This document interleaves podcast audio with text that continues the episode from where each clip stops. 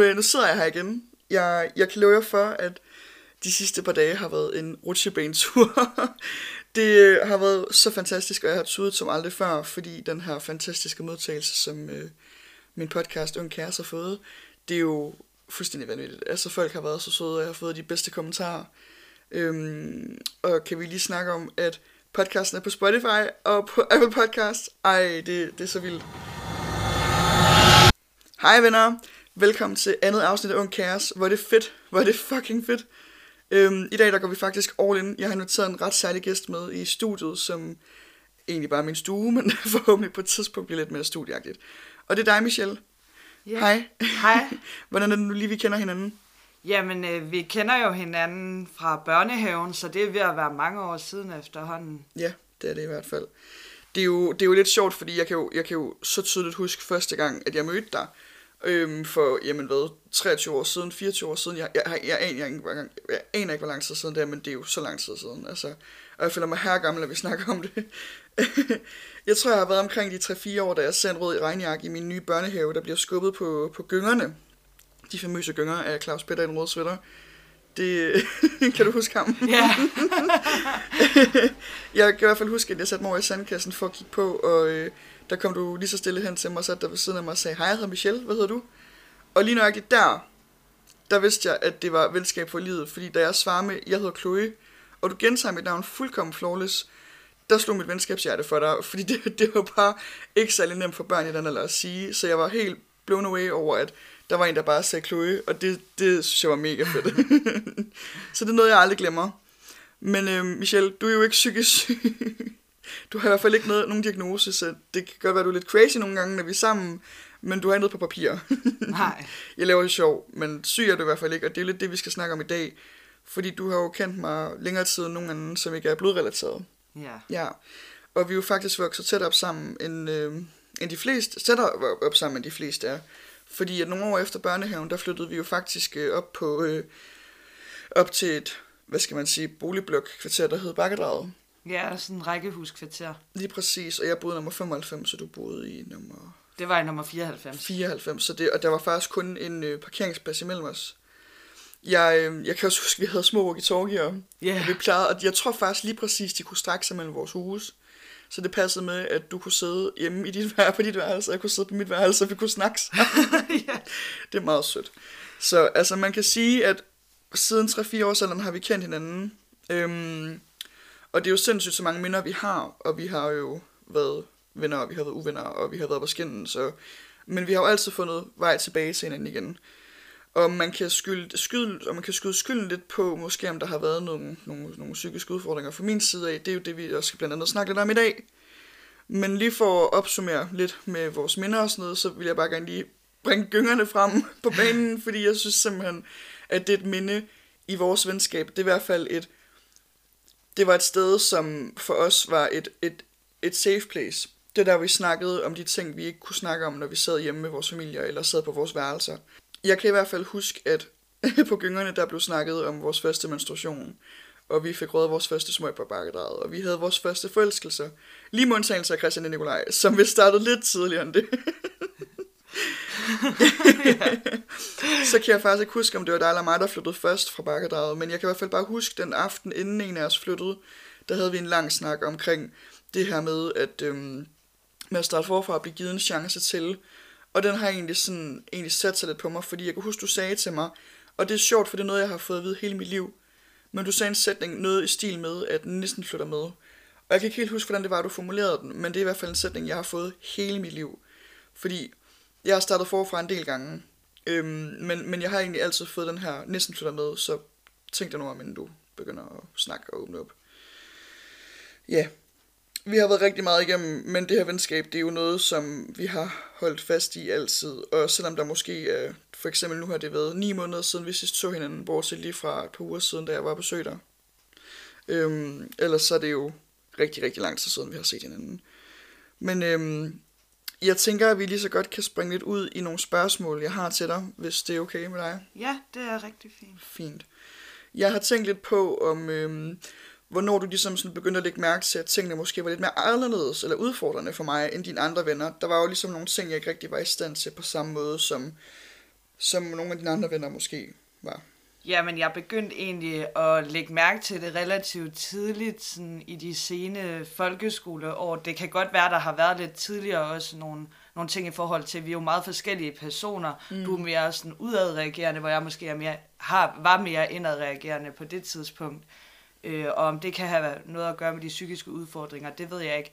Men der, hvor jeg sådan rigtig lagde mærke til det, det var i de sidste klasser, hvor jeg var hjemme og besøge dig, og jeg kan huske, at du skulle ind til nogle undersøgelser inde på Psyki Esbjerg, hvor mm. jeg så var med, og der, der gik det op for mig, at du, du havde nogle udfordringer, som, som ikke var noget, man bare kunne snakke om derhjemme. Lige præcis.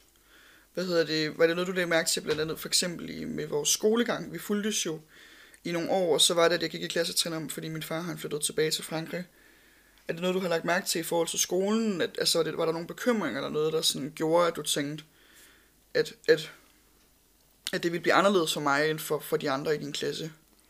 Jeg lagde nok ikke lige mærke til det sådan i de tidligere klasser, udover det der med, at du var mere udadreagerende, og måske ikke lige havde så stor tålmodighed, hvis der var nogen, der, mm. der sagde noget til dig, så blev du rigtig ked af det, eller rasende. Jeg tror egentlig mest, du blev rasende, men måske var du inde i egentlig mest ked af det, fordi du ikke havde lyst til at være, være rasende. Ja. Men jeg lagde, jeg lagde mærke til det i de sidste klasser igen, fordi at du, så vidt jeg husker, færdiggjorde du ikke 9. klasse på samme tid med dem, du gik i overgang med, selvom du var, du var gået i klassetrin om. Mm. Øh, og det, det, var, det var mærkeligt for, for mig at forstå, fordi at jeg var gået igennem det hele, og vi var startet på samme tid, og jeg skulle til at starte på en ungdomsuddannelse, eller det, jeg var, tror, jeg var startet på en ungdomsuddannelse, fordi jeg ja, var jo en, en årgang foran dig, og så kunne mm. jeg ikke forstå, hvorfor du ikke kunne færdiggøre 9. klasse, og hvorfor du ikke kunne starte på en ungdomsuddannelse, ligesom alle andre, de skulle.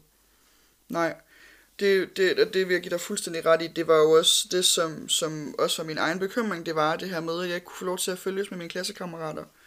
Fordi jeg gik jo faktisk, jeg tog et klassetrin om i første klasse, mener jeg det var, første eller anden klasse, hvor jeg rykkede ned til 0. klasse igen fordi jeg ikke kunne følge med, og det var jo også, jeg var jo tosproget, så det var også lidt svært for mig i forhold til dansk, kan jeg huske, matematik. Jeg havde, jeg havde noget ekstra undervisning med Lene, kan du huske Lene? Ja, ja det kan jeg godt. Åh oh, gud, hende var vi godt nok ikke glade for, men jeg vil sige, jeg er evigt taknemmelig for, at hun hjalp mig så meget, for ellers havde jeg ikke lært at stave.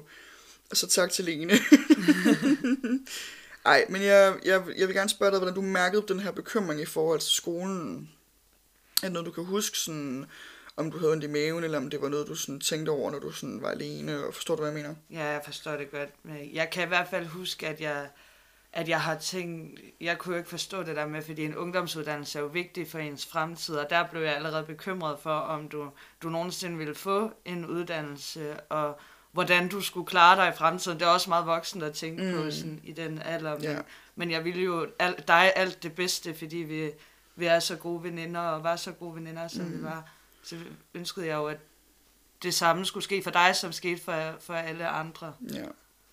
ja, det kan jeg godt se. Ej, det er også, det, og det er, jo, det er jo faktisk meget sjovt, fordi det er også en ting, jeg gerne vil bringe på banen, det her med, at selvom at vi fulgte så relativt tæt hele vores liv igennem, så er vi jo fuldstændig betragtelige modsætninger.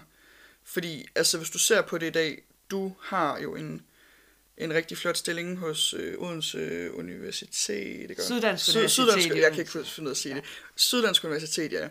Og jeg bor på et bosted og er førtidspensionist, så du kan godt se, kontrasterne den er ret stor. Men det, er jo ikke, det gør jo ikke nogen forskel for vores venskab, fordi vi snakker jo lige så godt, som alle andre veninder gør. Det eneste, der er, det er, at vi er bare ikke det samme sted i livet. Øhm. Men jeg tænker på, har, har, har sådan min sygdom nogensinde ødelagt eller gjort noget udfordrende i forhold til vores relation? Jeg synes ikke, at det har ødelagt vores relation. Jeg synes, vi er lige så gode veninder, som vi altid har været, også selvom at vi ikke ses så tit. Men der, hvor der måske kan have været nogle udfordringer, det har måske været i forhold til, at jeg har tilsidesat min egne behov for at, altså i forhold til, hvad jeg, hvad jeg snakkede om. Hvis jeg nu havde haft en, en dårlig dag, kunne jeg måske godt tænke, at oh, måske skal jeg ikke lige snakke med Chloe om det, fordi hun har det også værre end mig, så mine udfordringer blev sådan tilsidesat for, at, mm. at jeg kunne være der for dig. Øh, og så kan der have været noget med, hvis jeg nu havde haft en mega god dag, så ville jeg jo heller ikke komme, uh, nu skal du høre det her, fordi jeg bare har haft det mega fedt, og så sidder du over i det andet hjørne af sofaen og er mega ked af det. Det er jo heller ikke fedt for en veninde at, og så dele sine oplevelser der. Og jeg tror, at en af udfordringerne her jo også har været, at vi aldrig rigtig har snakket om det. Så mm. vi kunne måske i virkeligheden godt have løst det her, og, og have fundet en løsning på, hvordan vi havde håndteret det. Ja, det er så rigtigt, det du siger. Og der vil jeg bare gerne pointere, at uanset hvilken følelse man sidder med derude, og føler, at man ikke er så strækkelig nok i forhold til sine venner, så skal man altid huske på at give plads til sig selv, men også til sine venner, fordi det er en af de fejl, jeg har begået. Og det kan jeg jo høre nu, og det, jeg kan mærke, at det rammer mig rigtig meget, fordi jeg ville da ønske, at jeg havde givet dig noget mere plads, fordi jeg snakkede så sent med min mor om det som i går, hvor vi snakkede om, at jamen, måske en af grunde til, at vi tit, eller relativt tit, var sådan, ikke, vi var ikke uvenner, men vi kommer på skændes tit.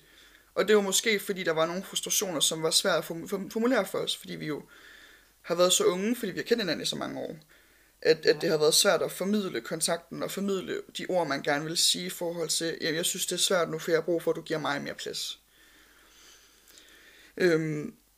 ja, jeg tror også, at en af nogle af udfordringerne, vi også har haft, det har været det her med, at jeg kunne have svært ved at forstå, at du måske ikke havde alt det her sociale liv, fordi jeg var meget social og ville gerne mødes med dig hele tiden, når jeg mm. kunne.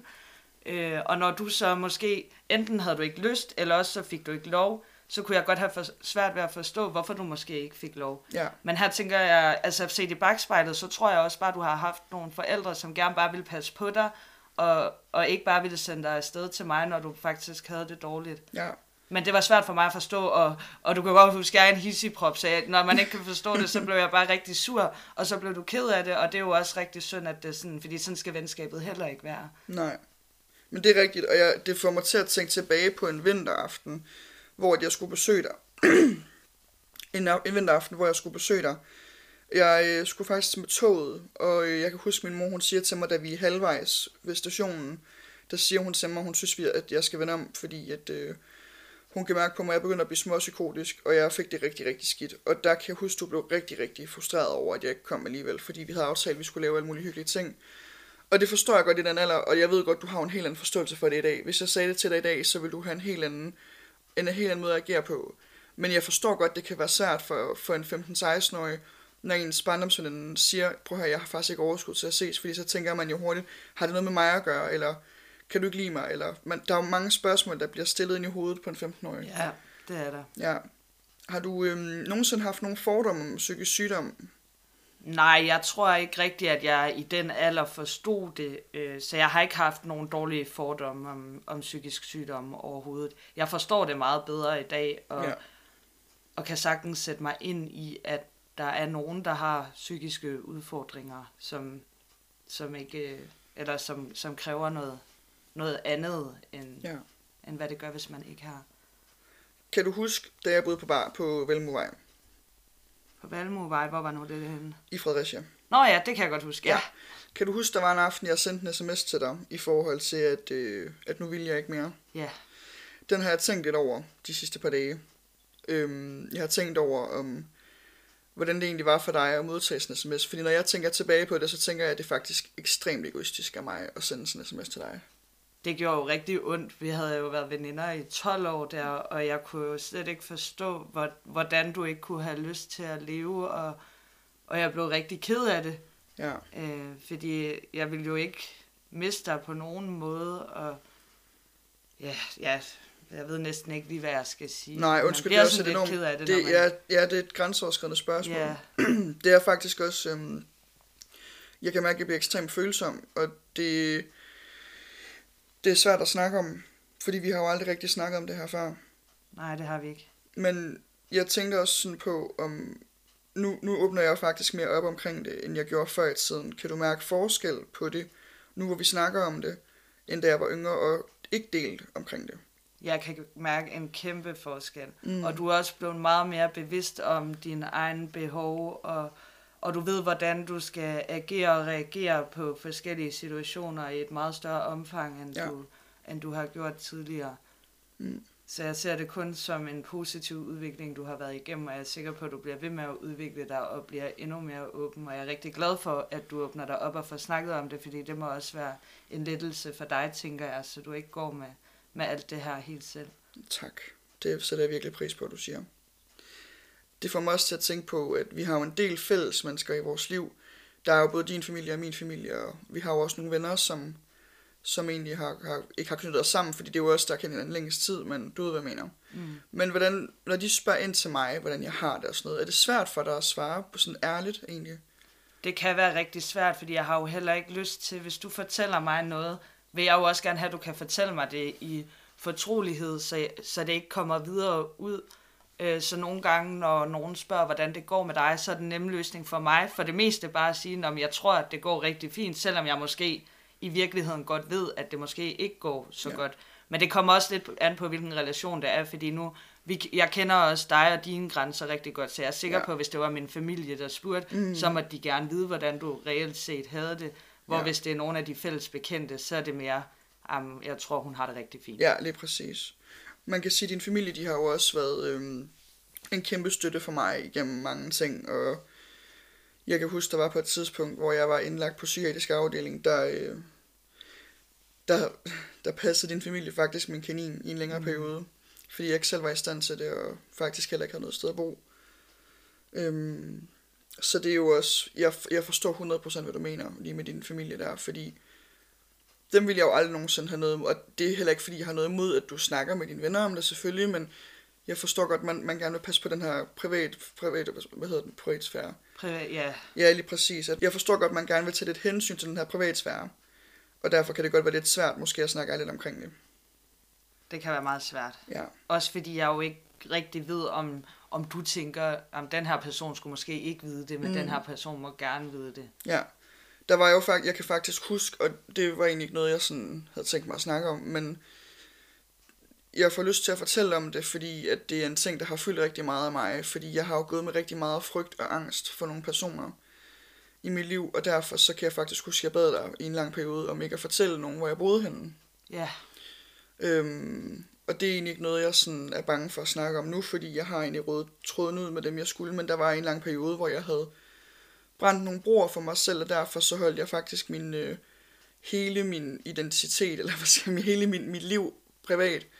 Jeg ville ikke, øh, jeg ville ikke have stundet på Facebook, hvor jeg boede henne, eller jeg ville ikke have, at nogen vidste, hvor jeg var henne i verden og sådan noget, fordi jeg var rigtig bange for nogle mennesker. Det er ikke nogle mennesker i dit liv, men det er nogle mennesker, som har en tilknytning til nogle af de mennesker, som vi har fælles venner, ja. hvis det giver mening. ja, det kan Og det bringer mig så egentlig næste, net til det næste emne, eller jeg ved ikke, om man kan kalde det et emne, men, men jeg vil egentlig godt sådan fortælle dig noget, og det er egentlig noget, vi har snakket lidt om i går aftes, men øh, noget, som du ikke rigtig har vidst noget om før, men jeg har jo faktisk været igennem et, et kæmpe misbrug.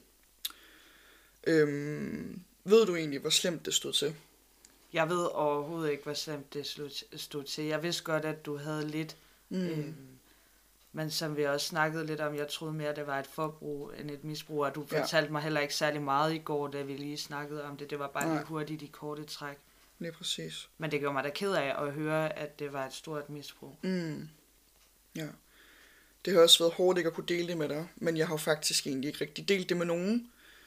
Øhm, og det bringer mig så også lige til, at jeg lige vil lave en disclaimer, fordi i næste afsnit, der kommer det til at handle lidt mere om misbrug og forbrug, og så hvis det ikke er noget for dig, så synes jeg, du skal vente til, at der kommer et nyt afsnit ugen efter, fordi det bliver lidt intens i næste afsnit. Har du under mit misbrug følt, at jeg forsøgte at trække noget ned over hovedet på dig? Jeg har aldrig følt, at du har prøvet at trække noget ned over hovedet på mig, eller du har prøvet at trække mig med ind i det. Mm. det du har været god til at holde det skjult. Ja. Jamen, det ved, det ved jeg ikke, om jeg skal sige tak for, fordi det er jo sådan lidt, det er jo ikke ligefrem noget, man sådan, øhm, bestræber sig på at have hverken et misbrug eller holde det skjult. Men jeg tror, jeg gjorde det også for at beskytte dig, fordi jeg kan huske, der var en gang mm, til din, har det været 14 eller 16 års fødselsdag, hvor der var nogen af vores venner, kan jeg huske, der, der røg en joint. Og det var ikke noget, du og jeg ville blande os i. Så jeg tror, jeg har været ret for, for, forsigtig og påpasselig med, og involvere dig, fordi jeg ikke vil have, at ikke fordi, du er jo ikke typen, der er lidt påvirkelig på det punkt. Nej. Men når man er den alder, så kan man hurtigt godt blive, man kan være skrøbelig, og man kan være sårbar, og det kan være rigtig svært at sige nej. Det kan det. Så, Men jeg føler også altid, at du har været god til at passe på mig. ja, Jeg tror, det har været sådan en forskel på dig og mig, fordi som jeg også sagde, du var meget udadreagerende, hvor. Ja. jeg måske var mere indadreagerende på det tidspunkt. ja, Så det har altid været dig, der har, sådan, har beskyttet mig. og, og jeg har bare været sådan lidt i baggrunden. ja. Jamen, jeg har altid gerne vil passe på dig, og det er jo egentlig sjovt, fordi der har været et halvt års forskel på, ej, hvor mange måneder er det der imellem os? Jo, det passer meget godt med et halvt år, måske fem Ja. måneder eller sådan Ja, et lige eller andet. præcis. Du er lige, lige et halvt år ældre end mig. Men jeg har egentlig altid haft den her beskyttertrang over for dig. Og om det har noget at gøre med, at, at, at, at jamen det ved jeg ikke. Jeg tror bare, jeg har haft det her behov for at passe på dig, fordi du bare har været, i mine øjne, der er du min søster. Altså, Ja. der er der ikke noget, der hedder veninder her. Det er sådan, når- jeg omtaler min familie, så er det bare, jamen, så har jeg også lige noget familie i Vejle og Odense. Altså, det er jo bare, ja, det er jo der, min familie også ligger, ikke? Jo. øhm, og du er også en del af vores familie. Tak, det er jeg glad for. Puh, jeg bliver, helt, jeg bliver helt rørt, og jeg kan mærke, altså nu vil jeg godt lige afsløre, det er faktisk anden gang, vi indspiller det her afsnit. Øhm, der var nogle tekniske udfordringer i går, men øhm, jeg, jeg, jeg synes, det går vanvittigt godt, og vi får en virkelig god dialog omkring det her. Og jeg kan mærke, at jeg får faktisk lyst til at snakke mere om det øhm, med bag en mikrofon. For jeg tror også, at, at vi har brug for også sådan, du ved, spørge lidt ind til, hvordan, hvordan du egentlig har haft det. Og det, det er noget, jeg har, har måske forsømt lidt. Og sådan høre, hvordan, hvordan du egentlig har haft det. Og det kan jeg godt mærke, det gør mig rigtig ked af det. Så det synes jeg helt sikkert, vi skal gøre. Det synes jeg også. Jamen, så vil jeg egentlig bare gerne sige tak, Michelle, fordi du vil være med i min podcast. Det betyder rigtig meget for mig. Tak fordi jeg måtte. Selvfølgelig må du det. Og så vil jeg bare gerne sige tusind tak, fordi du lyttede med. Det her det er Ung Kæreste, jeg er Chloe, og vi lyttes ved.